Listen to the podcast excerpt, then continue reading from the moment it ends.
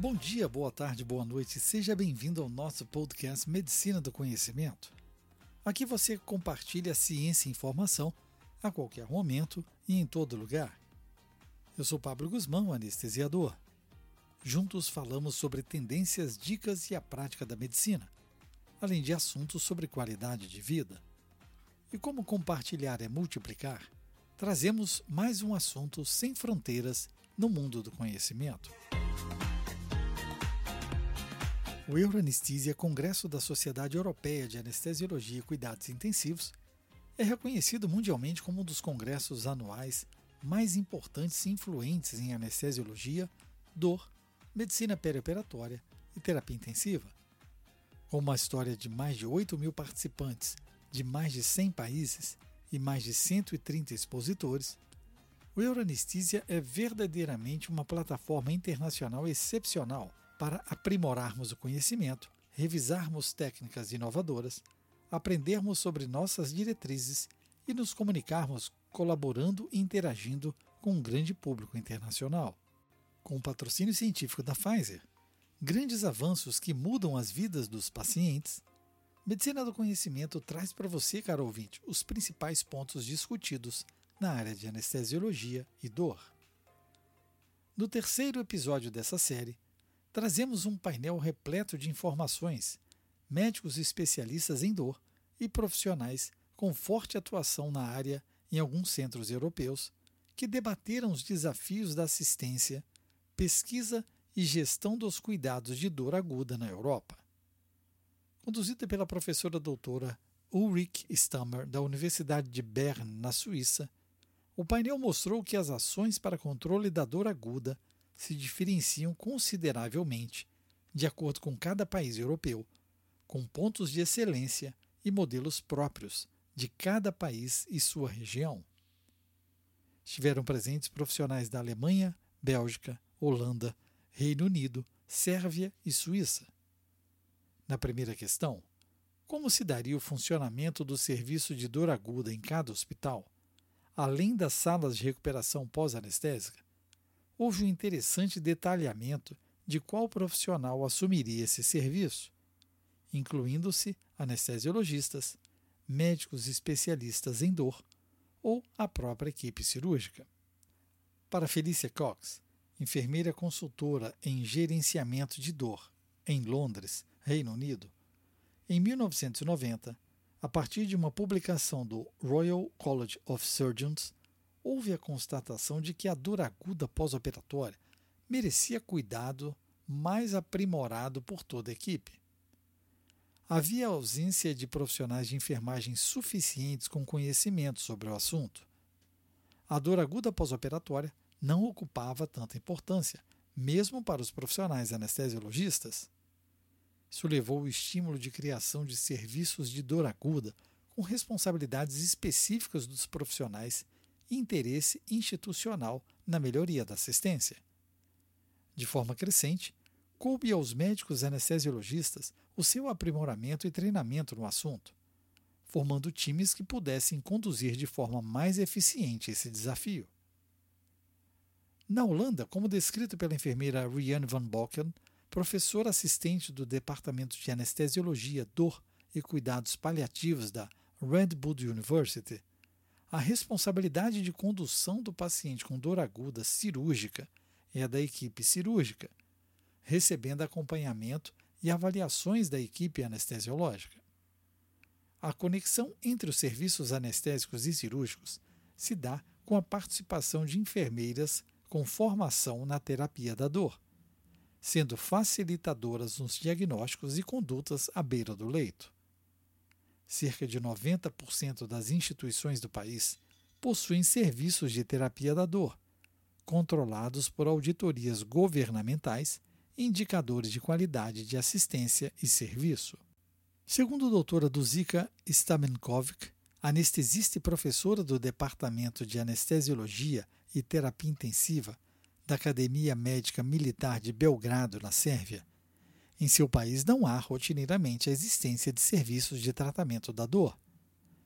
Desde meados de 2010, houve um aumento progressivo pelo interesse na melhor condução da dor pós-operatória. Mas o diagnóstico e condução desses pacientes sempre ficou a cargo da equipe cirúrgica e enfermeiros. Os anestesiologistas são acionados em casos de condução mais complexos. As análises de eficiência e resultados são difíceis de serem acompanhados pela ausência de dados públicos, uma vez que a coleta de dados não é obrigatória e não é feita com frequência na maioria dos hospitais. Com isso, não é possível também evidenciar qual a porcentagem de pacientes que deixa a sala de recuperação anestésica com prescrições apropriadas para o seu tipo de intervenção cirúrgica ou classificação da dor pós-operatória. Tentando mudar esse cenário, ela propôs vídeos curtos visando a educação continuada dos profissionais, tanto cirurgiões, anestesiologistas e enfermeiros, e a institucionalização de enfermeiros com formação específica na terapia da dor, que pudessem atuar ativamente na detecção de não conformidades para tratamento inadequado da dor pós-operatória. Na visão da professora Esther Zank, de Münster, na Alemanha, essa diferença entre os países é bem interessante. Na Alemanha, 80% dos hospitais têm serviços de dor aguda disponíveis, mas esses serviços acabam se concentrando nos pacientes submetidos a terapias invasivas para tratamento da dor aguda com bloqueios periféricos, peridural e analgesia controlada pelo paciente, o que corresponde a cerca de 10% dos pacientes. Em conjunto e comunicação com equipe anestésico-cirúrgica, a condução se dá pelo Serviço de Dor Aguda Institucional para casos mais complexos.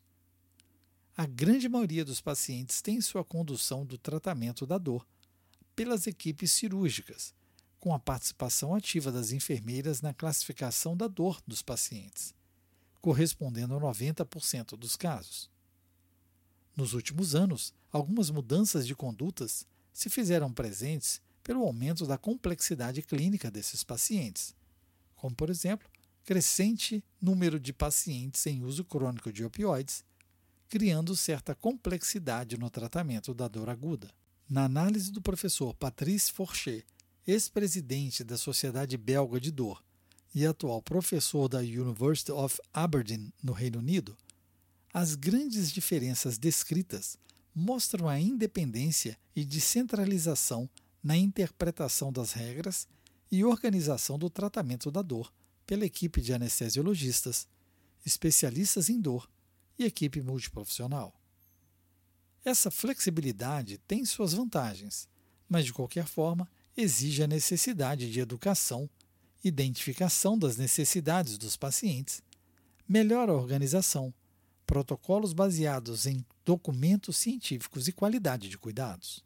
Na mesma linha, para a professora Riane van Bockel, da Holanda, o sucesso da condução do paciente cirúrgico é dado pela colaboração multiprofissional.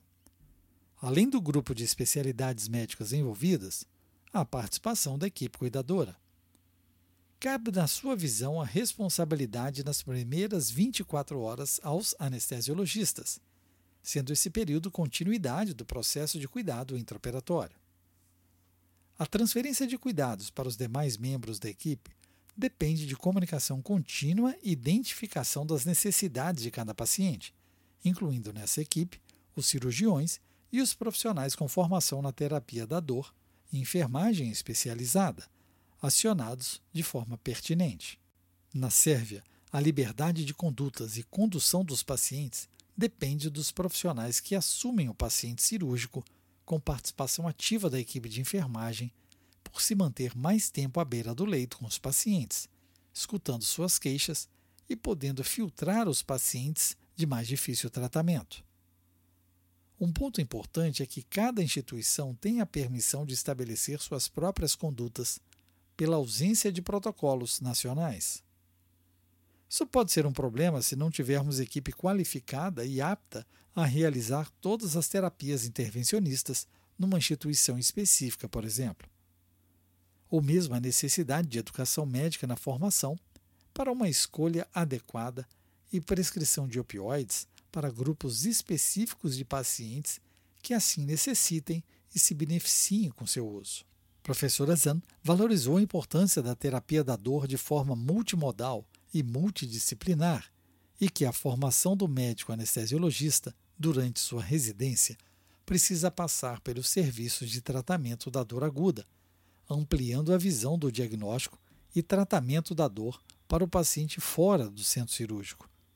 Isso é possível pela existência dos serviços de dor regulamentados e estimulados por políticas públicas. No Reino Unido, existe uma característica de um pequeno número de médicos em relação a outras regiões da Europa, cerca de 2,79 médicos por mil habitantes. Isso delega algumas ações para enfermeiros, exigindo um longo período de treinamento e aprimoramento.